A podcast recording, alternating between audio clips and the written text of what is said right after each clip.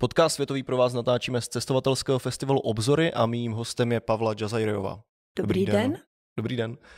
Vy máte na festivalu přednášku o globalizaci v Indii, o čem jste ostatně napsala i knihu Globalizovaná Indie. A vy jste teda v Indii strávila za posledních 30 let, jeden a půl roku života. Nejméně. Nejméně. A znáte teda Indii před globalizací a i po globalizaci. Jste vlastně popisovala, že to, dřív to byla Indie bez supermarketů a tak dále. Tak jaká byla ta Indie vlastně předtím, než tam ta globalizace dorazila? Tak svým způsobem byla mnohem primitivnější a chudší.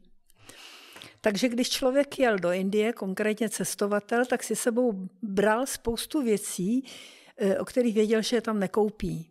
Nějaké základní hygienické potřeby a tak dále. No a e, to už teď je nesmysl, ono už je to delší dobu nesmysl, protože Indie od té doby, co se stala členkou Světové obchodní organizace, tak se úplně otevřela. Ona předtím vlastně patřila k těm státům jako nezařazeným a nepodílela se vůbec na světovém trhu. Takže tam všechno, co bylo, bylo de facto více méně indické. Tam e, byly trhy. Mm-hmm. Tam byly sice nějaké obchody, ale jídlo se prodávalo na trzích například. Nejezdili auta nikde. Mm. Nákladáky jezdili, nebo vládní vozy jezdili, rikšáci jezdili. A co je asi e, podle mého názoru ta kladná změna, která se stala, že necho, ženy nepracovaly, ženy byly doma, víceméně až na úplně malé výjimky. A podle toho taky vlastně dívky nechodily tolik do školy. Ale zejména ženy protože v Indii O tom teďka nemůžeme mluvit, to je příliš široké téma, ale tam byly a stále jsou dohodnuté sňatky jako věc zcela normální. A žena, která se vdá, teda kterého rodiče se dohodnou, rodiče manželovi, její rodiče, a ona potom přejde do té rodiny manžela, aby se stala součástí té rodiny a absolutně se nepočítá s tím, že by chodila do práce. A z čeho tohle vychází? Zrovna to, že žena nechodí do práce? No to je Manův zákon, to je, to je staroindický zákon, kdy ženy vlastně, hinduistky, mluvím o hinduistkách, tak ty v podstatě mají výjít z, do, z rodiny otce svého do rodiny manžela, no a potom až na hrob. Že? To ještě neznamená, že nemají vycházet ven. Pochopitelně velký rozdíl mezi ženami v městě a na venkově. Ale jinak žena eh, v, jako v konkrétně podle Manuova staroindického zákona má naprosto podřízené postavení. Mm-hmm. Což je zvláštní, protože je tolik bohyň. no a když tohle říkáte, mě zajímá, jak vlastně ten hinduismus se s tím popral, s tím příchozem té globalizace. Vlastně bylo, byl to ten zákon, jak vy říkáte, a najednou se to díky globalizace změní. Tak vlastně jak se ta společnost s tím nějak vyrovná? Že Hinduisté jsou absolutní Indové jsou absolutní pragmatici, mm. jsou velmi individualističtí, velmi praktičtí a co platilo dnes, nemusí platit zítra. A v jedné věci oni samozřejmě nikdy neustoupí, nesleví. Mluvím o hinduistech, protože v Indii je mnoho náboženství. A druhé největší náboženství islám. Jen tak mezi námi, tak e, Indie je druhá největší muslimská země na světě. No, ale mluvíme o hinduistech.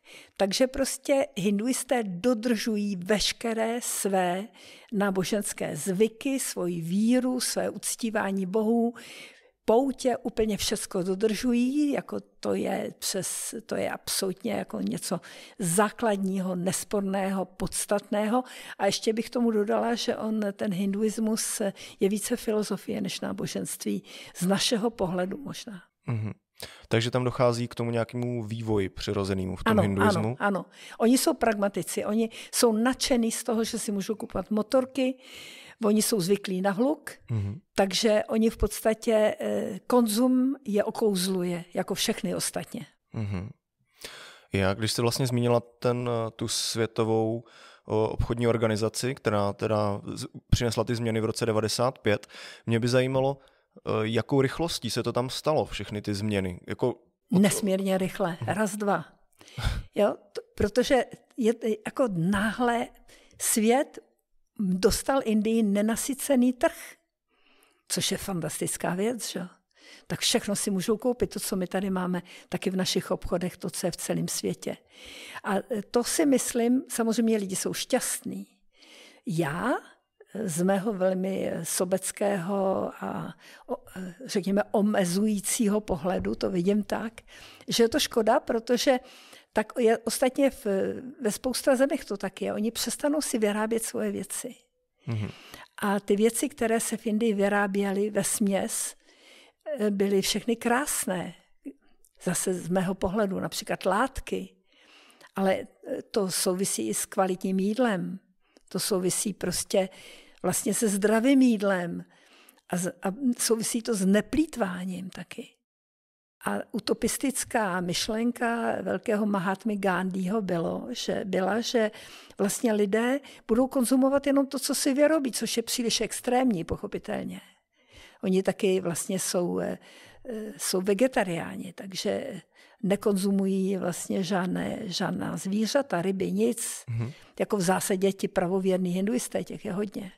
Mm-hmm. Takže, takže náhle Indie je zaplavena zbožím a po ulicích už nemůžete chodit, protože do vás najíždějí motorky, protože ten, kdo má motorku, ten je vždycky silnější, že jo? technika, to je vždycky právo silnějšího.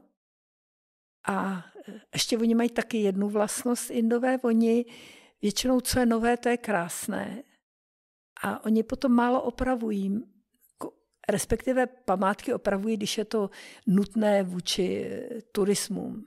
Jo, turistika, tak vybírají se peníze, velké peníze za návštěvu památek dneska. A tak to oni opravují, ale jinak je, například ta stará města, krásná města, města, která byla zdobená, domy zdobené malbami a tak dále, to všechno jde v ní več, to končí. A to, co mě nejvíc úplně šokovalo teda, že já mám, já mám moc ráda ty tři velká indická města, respektive Dili, Kalkatu a budu říkat Mumbai, protože je to Mumbai, Bombay, mm-hmm. pro, jako pro, pro, pro informaci, ne pro svět, pro informaci. Aha. Je dobrý záliv, to, tak to město pojmenovali Portugalci, kteří to vlastně, mm-hmm. ten záliv objevili. No ale Indům se to potom dobou už pak vůbec nelíbilo, protože tam žili rybáři a jejich bohyně se jmenuje Mumba. Takže to město se jmenuje Mumbai. A Bombay najdete už jenom teda, jak říkáte, ve světě, jo, ale určitě ne v Indii. Aha, rozumím. No takže v té Mumbai, já to mm-hmm. dokončím, tam je jeden z nejkrásnějších zálivů světa vůbec a oni tam podél toho zálivu a na místo té nádherné promenády teď chystají postavit tříproudovou dálnici. Mm-hmm. Což je prostě z mého pohledu něco úplně příšerného. Chtěl jsem se právě, když o tomhle mluvíte, zeptat s tou globalizací, jestli byste řekla, že oni teda ztrácí zájem o tu svoji nějakou tradiční Indii nebo o tu starou Indii, kterou předtím znali. Ne o náboženství, ale co se týče památek. Takhle, tak spíš myslím tu kulturní stránku tedy. V podstatě ano. Mm-hmm.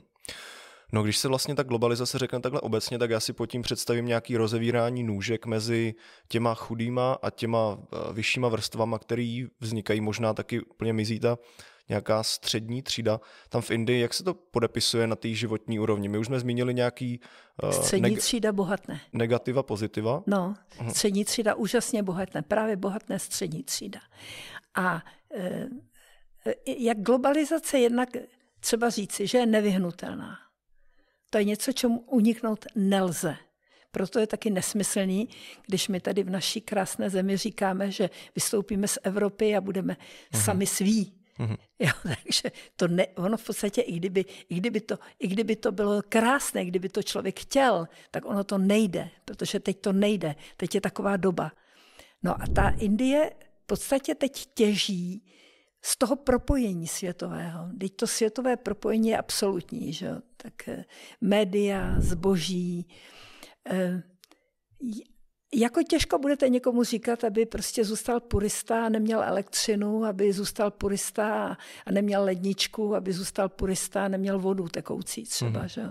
Takže tohle všechno v Indii se velice mění profituje z toho hlavně třetí třída. A je pravda s těma nůžkama. Rozavírají se, tam, rozavírají se velice. Takže tam je velká část eh, velice chudých lidí, hlavně na venkově, a zase to souvisí s tou globalizací, protože ten zemědělec, tam jsou většinou malí zemědělci. A ten zemědělec nikdy nebude mít možnost, aby si dopřál za A zavlažování, tak to je alfa omega, ale potom hnojiva, potom pesticidy. On na to nemá peníze. a on nemůže konkurovat jako velkým plochám, nemůže konkurovat velkým, velkým eh, farmářům. To znamená, že tyhle ty zemědělci po tisících bankrotují každý rok, ono to bylo už dřív, protože on čím víc vyrobí, tím víc vlastně ztratí, protože on to prodá pod cenou všecko, pokud to prodá vůbec, že jo? a eh, on, eh, on bankrotuje, nemůže splatit své dluhy, takže ti lidé, spousta jich spáchá sebevraždu, protože to je nesmírně dehonistující eh, zbankrotovat pro otce rodiny, který vlastně živí širokou rodinu, tak anebo vlastně sebere vlastně všechny blízké a odejde do nějakého velkého města tam rozmnoží tu absolutní chudinu v nějakých slamech. Mm-hmm.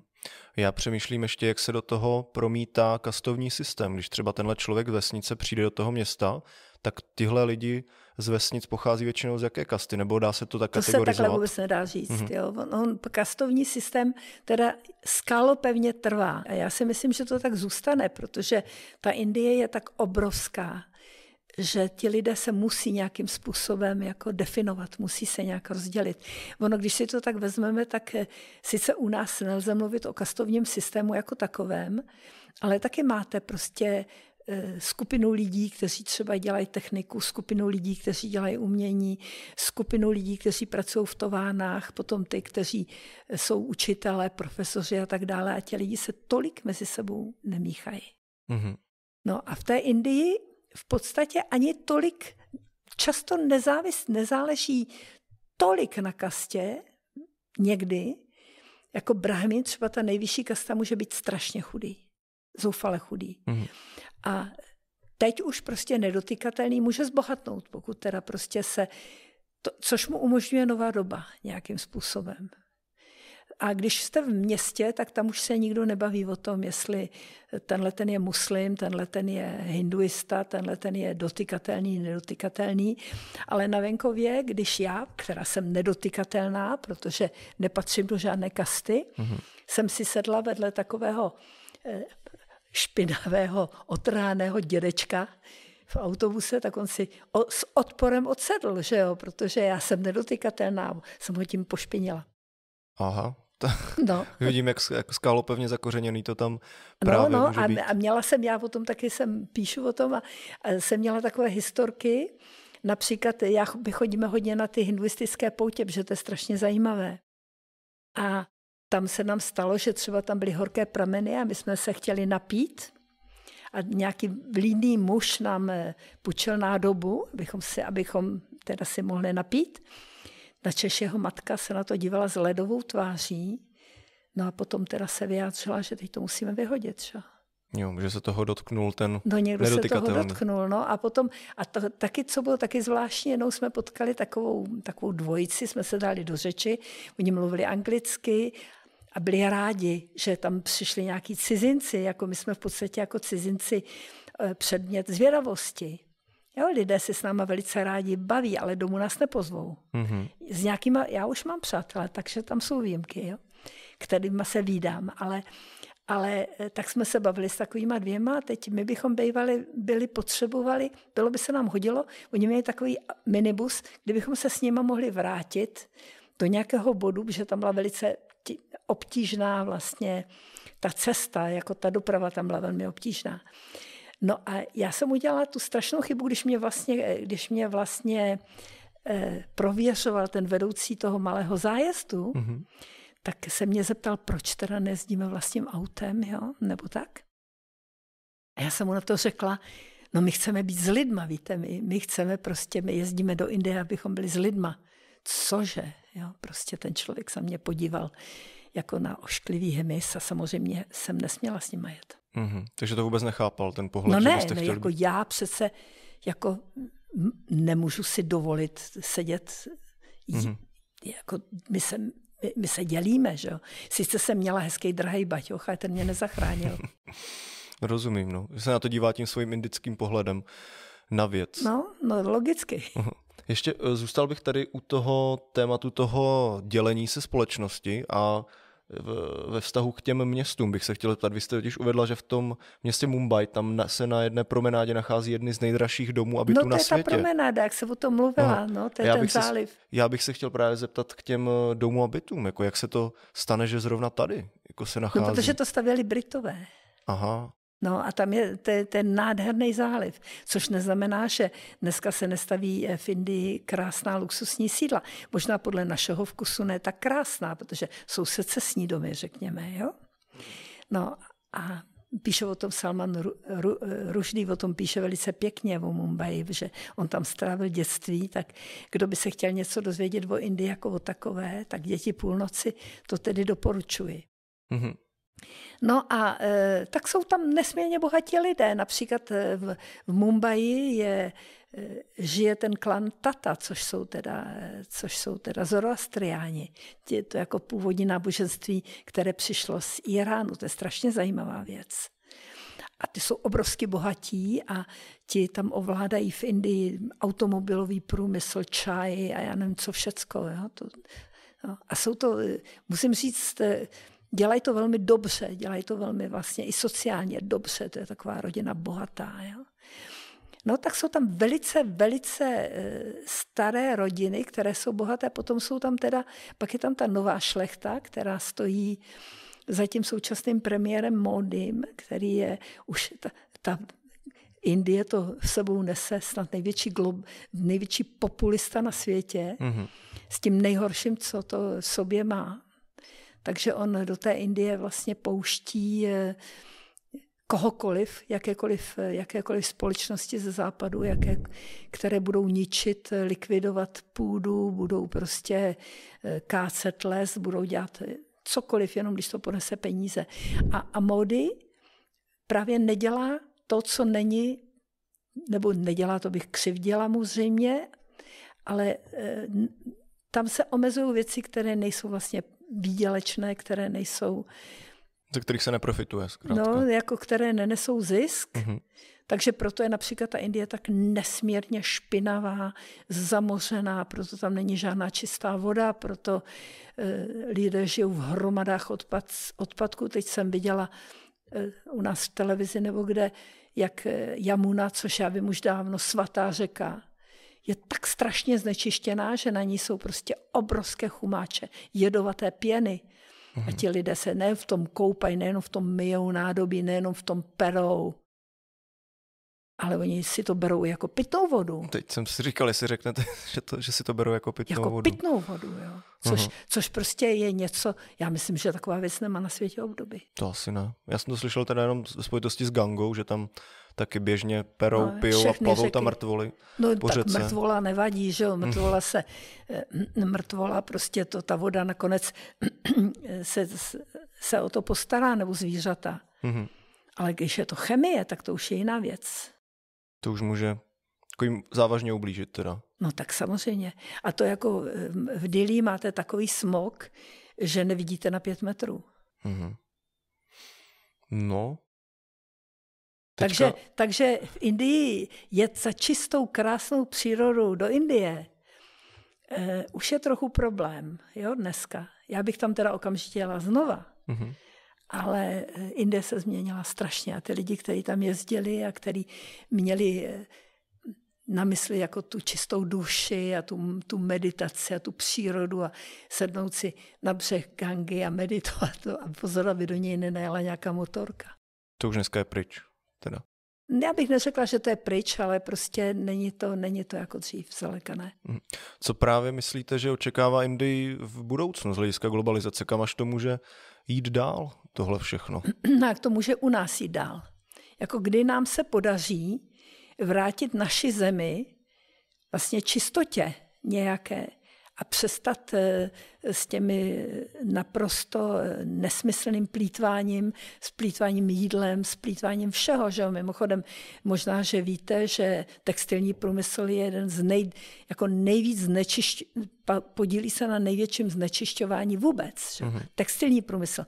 A přijdete do rozvojových zemí a vidíte tam haldy, haldy, haldy, šatstva, které nikdo nechce, a které přicházejí od nás vlastně z tohohle toho bohatého světa. když vidíte jakýkoliv obchod, kolik, kolik je tam to se nikdy nevyprodá, že tenhle ten textil. Jo. Tak, tak já mluvím teďka o naší zemi, jako kdybych mluvila o Indii. My jsme jako tohle v maličkém a v krásném. Ale teďka to, to zaplavuje je. Mm-hmm. A teďka eh, ten konzum, teď tam přibylo těch nesmírně tlustých lidí, že jo, pochopitelně. Oni se musí naučit eh, eh, při nejmenším zacházet s odpadky nějak. Máte prostě jeden velký blištivý obal, do toho jeden ještě prostě obal, a ještě nějaký maličký obal a tam máte miniaturní sušenku. Mm-hmm. A, jo, a teď to stojí, že jo, tak kupujete ty obaly, tak oni to roztrhají, hodí to na zem. A ten zájem tam teda není o to recyklovat nebo žít v čistotě zatím? Zatím. Zatím a jako já si myslím, že to bude potřebovat asi nějaké to začíná vždycky u dětí, že? Otec, matka řekne dítěti, nehazej to na zem. Mm-hmm, jasně. Což jo? se tam neděje zatím. Což se tam absolutně neděje. A tak eh, asi je, to, asi je to nějakým způsobem donutí. Já vidím největší problém, vidím vzduch a voda. Mm-hmm. No a vlastně já jsem možná nikdy nepobral úplně, jak oni jsou s tím... A taky zži... půda ještě. Jak oni jsou právě zžití s tím, že je tam to tolik znečištění, jako jak oni se na to dokázali adaptovat jako lidi. Když je to svatý, tak je to svatý. Když je jamuna plná chemické pěny, nepřestává být svatá. Aha. tak to je opravdu myšlenka, jako která není úplně z našeho ne, světa, ne, která ne. pro nás byla jo, Tam je prostě ta absolutní ta víra. Mm-hmm. A ono to je vůbec jako... Víra je jedna, která se znovu zrození, mm-hmm. hrozně důležitá víra, a ten, to znamená ten, ten cyklus životu. A taky ten hinduismus že, má věc, kterou je pro nás vůbec těžké pochopit, že ten člověk, který se má špatně a má velmi neblahý, neblahý osud, tak ten si to vlastně vytvořil, ten osud. V tom předchozím životě. V tom předchozím životě, jo. Mm-hmm. Tak e, proto taky všechny ty poutě, proto všechny ty obětiny a tak dále a tak dále, protože já si musím vykoupit vlastně nějakým... Prostě je to filozofie, která má Eh, velice, velice krásné, krásnou podobu mnohem. Mm-hmm. Ale a znovu budu opakovat, jako už po každé, že jeden moudrý eh, indický eh, filozof, moderní hinduista, Vivekananda, řekl, a to je to zásadní, a do jisté míry pro celý svět, že moudrý člověk nosí Boha v sobě, když to nevědomý dav hledá, hledí k nebesům. Tak když si to přivedeme na naše poměry, tak pokud já budu nosit Boha v sobě, což z mého pohledu, já jsem bezvěrec a myslím si, věřím v přírodu, tak to je řekněme můj Bůh, tak nosím Boha v sobě. No a nevědomý dav hledí k nebesům, to znamená ti všichni, kteří doufají, že někdo to za nás zařídí, že jo. Někdo přijde a řekne, já to udělám. Raz, dva, jako obratem ruky. No a pak vidíme ty výsledky. Jako někdo hledá tu útěchu krátka v tom, A nejenom útěchu, jinde. pomoc. A pomoc. A řešení. Mm-hmm. Chtěl bych se, chtěl bych se ještě uh, vás v závěru zeptat ohledně Indie. Byla jste tam teda minimálně toho jeden a půl roku dohromady. Co bylo pro vás tak uh, nejdůležitější nebo zásadní, co jste v Indii potřebovala, bez čeho byste vlastně se tam neobešla, ať už to může být cokoliv, nějaká zkušenost pro vás, nebo něco v tom smyslu. Tak já se neobejdu bez toho, bez čeho se vy neobejdete, že to jsou nějaké základní lidské potřeby ale prostě pro mě hlavně na Indii se nesmírně líbí ta kultura, ta, ta úžasná, ta úžasná hloubka dějin. Prostě ta, ta, ta úžasná kultura, v kterém vidím vlastně v těm pozoru, jak se vývoj lidstva, já nevím, to říkám možná nadneseně, ale prostě když člověk přijde do Indie, poprvé je to šok. A potom, když tam přijedete po několikáté, tak se vlastně propadáte do té civilizace a do té kultury. Mm-hmm. A to je světová kultura taky. Když pominu i to, že my jsme indoevropané. Mm-hmm. Dobře. Tak děkuji moc za rozhovor. Já taky.